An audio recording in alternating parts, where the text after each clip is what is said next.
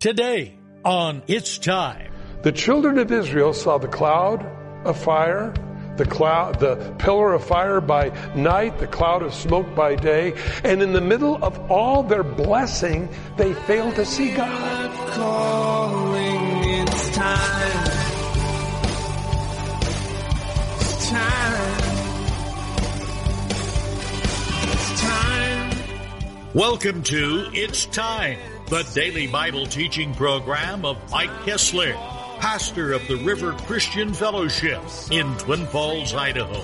Today, we're going through the book of Exodus. So turn there in your Bible and follow along with Pastor Mike.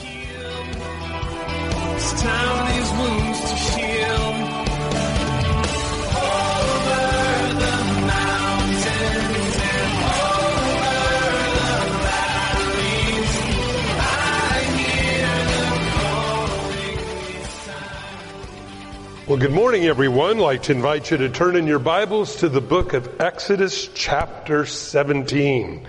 Last week we found that Jesus was the bread of life. He was the bread that came down from heaven. And it's a picture type of how God supplied what the children of Israel needed every day. And we need Jesus every day as well. Well, today we're going to see that Jesus is also the water. Uh, and uh, it's interesting that uh, we find these picture types that Jesus said, search the scriptures. In them you think you have eternal life, but they are which testify of me. And so really, looking at the Old Testament reveals to us who God is, who we are, our dependency upon Him. And so let's pray. Father, as we go to your word today, we just ask that your Holy Spirit would speak to us, that you would give us wisdom and insight. Lord, that you would inspire these words, that this wouldn't just be ink on paper, but God, that it becomes alive in our hearts. And Lord, that you would cause it to become part of us and we would not forget these things. So now anoint these words by your Holy Spirit in Jesus' name. Amen. Uh, very quickly, um, youth group's doing some neat things. Want to encourage uh, anybody you know that uh, in the high school era age group go there. They study the Bible. They have different games. They do different things on Sunday morning. And then throughout the week, they want to start doing things. And so I just want to encourage everybody that's got that, um, that uh, teen world. Uh, there's a place for them. I think you'll enjoy that. Well, as we look at this in Exodus 17, the children of Israel have just come out of slavery over 400 years serving the Egyptians. Now they are divinely protected by God. The pillar of fire by night, the cloud of smoke by day, sheltering them from the hot desert heat, giving them warmth at night in the desert. And they see the daily manifestation of God in their lives. Now friends, it's not only the children of Israel that saw this, but we remember Pharaoh's army saw it too. And that's what prevented the armies of Egypt from chasing Israel until God had made sure that Israel was all the way through the Red Sea. The cloud was lifted. Pharaoh's army went on through the Red Sea and then that's when Moses held his staff out over the water and uh, over the dry land and the water came and covered the Egyptian army. It's funny how people fail to interpret the data at hand. I'm always amazed by this. Here you find some divine things going on. The world sees it, but the world can't interpret it. I think this is a little bit what's going on right now in our world today. I think everybody realizes there's a paradigm change coming to the United States of America. Some people believe it will be within the next three years, America will not exist as you know it. I don't think that's hard to understand. Yeah, again, when you look at the amount of debt we're in, when you look at some of the decisions that we see are being made, the forced things that are being placed upon the American people that really aren't what our Constitution guaranteed us. And so now we're kind of in a different world. Well, the Bible tells us that there is a one world order that's coming. And the Bible tells us also it's going to be manned by a person called the Antichrist. I believe the world is being set up for this. I think the world sees elements of it, but they don't understand what's going on. But you as a Christian, knowing God's Word, you're able to put the pieces of the puzzle together. You can see the pillar of fire, you can see the pillar of smoke, you understand these things. The world sees the effect of the smoke, they see the effect of the fire, but they don't know what's going on. Jesus said, henceforth I'll no longer call you servants, but friends. Because a servant does not know what his master is doing. It's God's good pleasure to let you know what he's about to do. Now the reason why that is, is because God operates in the future as much as he does right now or in the past. That's why the Bible says that we're seated in heavenly places with Him, that we're predestined. Not in that God predestined you and me, it's that God knows who makes it and ultimately who doesn't. Just because God knows the decisions that I will make in my life doesn't mean that I did not have the freedom to make those decisions. But God does not learn. God knows all things. I'm so glad. That tells me this, that when I accepted Christ as my Savior, and all the dumb things I would do in my life, even before I was a Christian or during a Christian, God did not say, oh, no, you, you kind of mess up too much. You're not part of my team. No, God even chose me part of His team, you part of His team, knowing we would drop the ball in the end zone in the last few seconds of the game. He still says, you're one of mine. I like that.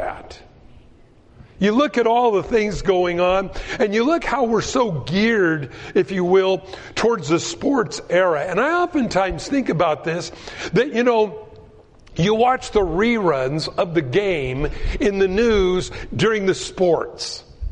You know, the game's already over, but they show you the last few seconds of the game and the guy throws the ball and, and he strikes him out in the, the very ninth inning and the score is seven to eight and are they gonna come back? I watched the game last night. Are they gonna come back or not? And, and, and it isn't that, that, oh, that evil cameraman, if he hadn't have videotaped it, maybe they could have won. Is it the cameraman's fault that they didn't, the Mets didn't win last night? No.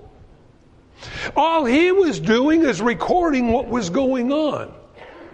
God already knows and holds the videotape on all of our lives. Isn't that important to know that? And God still chose you and me to be on his team? Wow. You know, friends, you stop to think about that for a minute. Remember back in school, I don't know how many people ever had this terrible, unfortunate thing happening, but during PE, you know, there was always the, the jock that could do everything good. And he was the team captain. And then you had the other guy, and he was the other team captain. And then you would line up, and then the team captains would, I'll take Tom. Well, I'll take Bill. Well, then I'll take Sam. Well, I'll take you know, and they would do this all the way down until there was like two of you standing there that no one wanted. No, you take him. No, you take him. No, you take him. We watched him play before. No, you take him. And you kind of end up getting sloughed off on one of these team things, and you know everybody there is kind of looking at you like, you don't throw the ball to him. He can't catch it.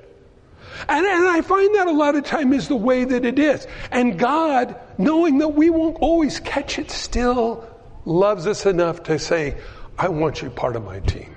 I like that about God. God loves losers and he loves winners. He loves those that are successful and he loves those that have failed. And I have found that sometimes in my failures cause me to be more dependent upon him than really upon those things that I think I can do well. And so as we come into the story today, we find the congregation of Israel murmuring again. And they're murmuring in the valley this place of Zin, which actually translated in our Bibles, sin. I think there was a lot of sinning going on there. That's probably why they called it that. Then all the congregation of the children of Israel set out on their journey from the wilderness of sin, according to the commandment of the Lord, and camped in Rephidim but there was no water for the people to drink. By the way, that is a real problem. You run out of water, you run out of life. Jesus told us that um, out of your belly shall come rivers of living water. You know, if the water dries up in your spiritual experience, it ain't very long before you don't do much for God anymore. We have to go back to the source where the water comes from. Therefore, the people uh, contended with Moses, saying, "Give us water that we may drink." And Moses said to them, "Why do you contend with me? Why do you tempt the Lord?" Why would he say this? I mean, they're out of water. You got to remember, everything is done with the pillar of cloud and the fire by night. It was obvious that they could see the hand of God hourly in their life, but yet when it came to their personal needs, their faith would fail. Sound like us a little bit? Think of God's faithfulness to you over the years. If you're a Christian here today, now if you're not a Christian, my heart goes out to you because there's really no one taking care of you. Only the advice of your friends, the words in the song on popular radio. You really don't have anybody giving and putting into your life the things you need. But if you're a Christian, God puts into your life and gives us and protects us we see those protections in our life, but yet we're faced sometimes with day to day challenges, and we go, Where are you, God? And God says, I'm right here where I've always been. Haven't you seen my hand of provision through your life? Yeah. Why do you think I would leave you right now? I like that about God. He says, Why do you contend with me? And why do you tempt the Lord? The people thirsted there for water, and the people murmured against Moses and said, Why is it that you've brought us up out of the land of Egypt to kill us and our children and our livestock with thirst? So Moses said, I really don't like any of you. I'm leaving. Now that ain't what it says. I'm sure that's probably what he felt like doing. You know, isn't that the way it is sometimes? We, we go through things and we just go, God, I'm out of here. I've had enough. This has not been fun ride. Moses cried out to the Lord. He took his problem to God. And if that's one thing you'll get from today's message, when you have a problem, take it to God. I can't fix it. You can't fix it. Our friends can't fix it. It doesn't mean our friends don't love us, that our spouses don't love us. But it's that sometimes life is bigger than they are, bigger than we are. And we have to go to God. You're out of water. What is the lack maybe you have in your life today? Think about it for a minute. Is it lack for friends? Is it a lack for a spouse? Is, is it a lack for, for time? What, what might be your lack today? And I really believe that again, wisdom would tell us in the Bible, in Christ, take our problems to the Lord and leave them there. So important. Moses cried out to the Lord saying, what shall I do with this people? They are almost ready to stone me. And the Lord said to Moses, go before the people, take some of your elders of Israel, Take in your hand your rod which you use and struck the river and go. It's interesting that God directed him to pick up something that once represented the power of God in his life. I think that's interesting. Why is that? Is it an idol? No, but I think it can be a remembrance of what God did for us. He said, take that very rod that you use to touch the water, the water's parted, you walk through on dry ground, you take that with you in your hand.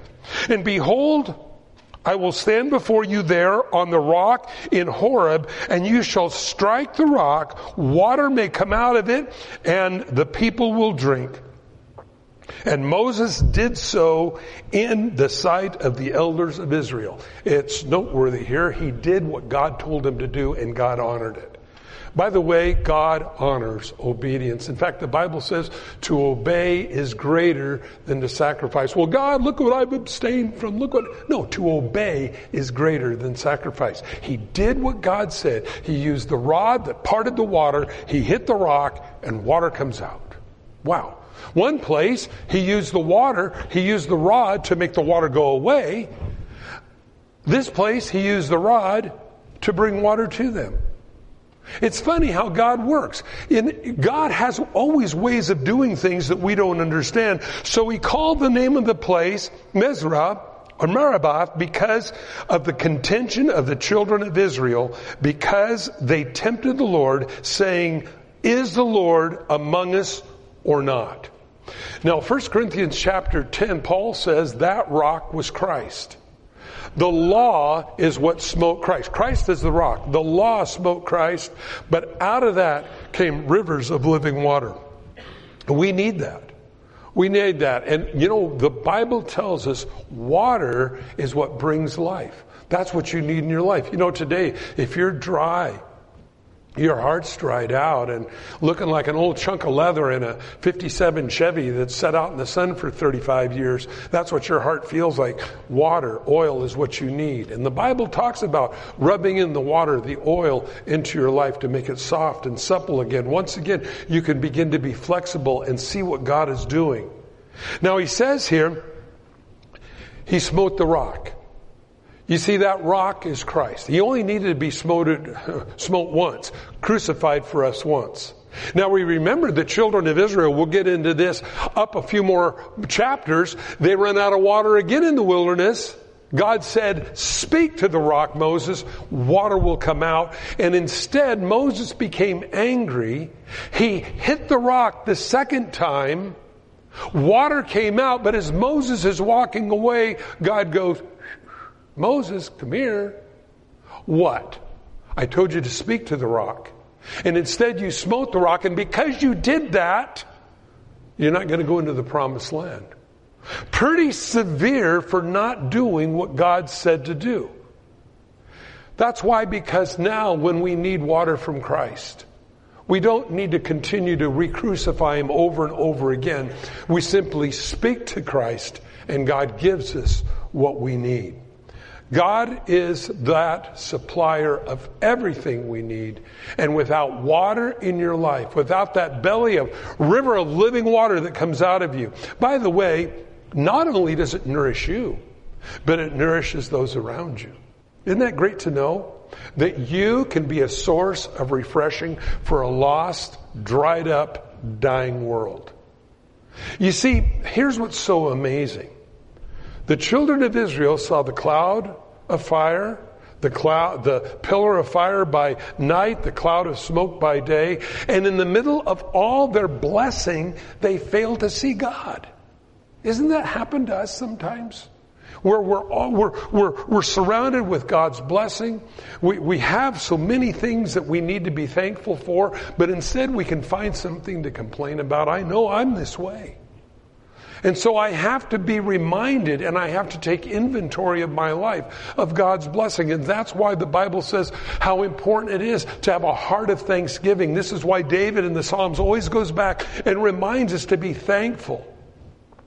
What kept the children of Israel from going into the promised land for 40 years was being unthankful because again, they didn't count what God was doing to them. Now, we look at this and we realize that oftentimes we don't see the blessing of God in our life. I think people of the world see oftentimes the blessing of God in your life and they are extremely jealous of you.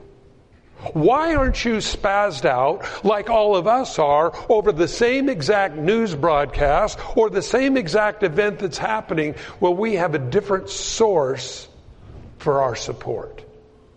Same problem, but a different solution to that problem. Verse 8 this is an interesting and first literal battle the children of Israel fought on their way to the promised land. It was brought on by a fellow named Amalek. Now, Amalek came and fought with Israel in Rephidim. Now, again, this is a grandson of Esau. Esau is a type of the flesh, and so is uh, Amalek. Type of the flesh. In fact, as we get down to the very bottom of this chapter, you're going to find something out amazing, and it says that God was going to contend with Amalek for generations. And that's kind of the way it is with us. Amalek is a type of the flesh. And we have to battle with it. And if we don't battle with it, it'll have long term repercussions. There's a lot of enemies of Israel all the way through the Bible that were descendants of Amalek. We think about some of them. One of them was where, remember, God spoke to Saul and said, go utterly wipe out the Amalekites. Samuel told him, this is what you're to do. And we remember Saul left, he comes back, and um, the command was to wipe out everything. He comes back, says, Samuel, I did what God told me to do. And Samuel said, Well, what's this bleating of sheep I hear in my ears? And find out that he brought Amalek, the king of the Amalekites, back alive.